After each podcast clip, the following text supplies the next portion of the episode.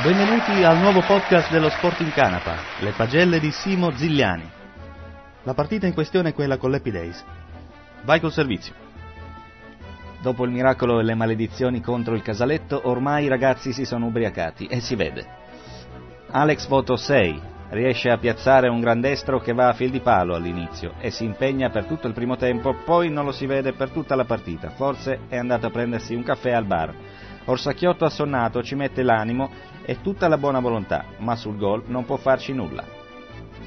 Marco voto 5,75. Non è più la serata dei bei tempi di Casaletto, quando si marcava l'avversario. Ora lui se lo dimentica, va in attacco e favorisce l'azione che porta al 2-0. Dimenticone. Vale voto 6. Ragiona per tutto il primo tempo, passando la palla, poi si interstardisce e non la passa più a nessuno, perché ormai la palla è sua e nessuno può toccargliela. Egoista. Simone voto 5,75. I tempi delle lunghe maratone rimangono un ricordo lontanissimo, tant'è che al quinto del secondo tempo l'attaccante dell'Happy Days gli va via a lungo passo e lui lo travolge.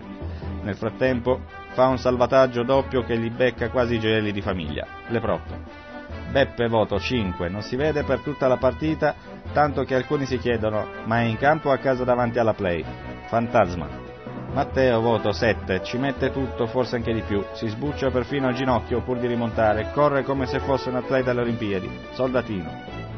Infine arriviamo al capitano Goya, voto 4. Già, perché di lui per tutta la settimana si è parlato come di rivelazione, tant'è che anche Luciano aveva dichiarato è un ragno tra i pali, e invece stasera regala il meglio di sé prima con una uscitona alla scoiattolo da brividi e poi prende un gol da centrocampo parabile anche ad occhi chiusi, funambolo.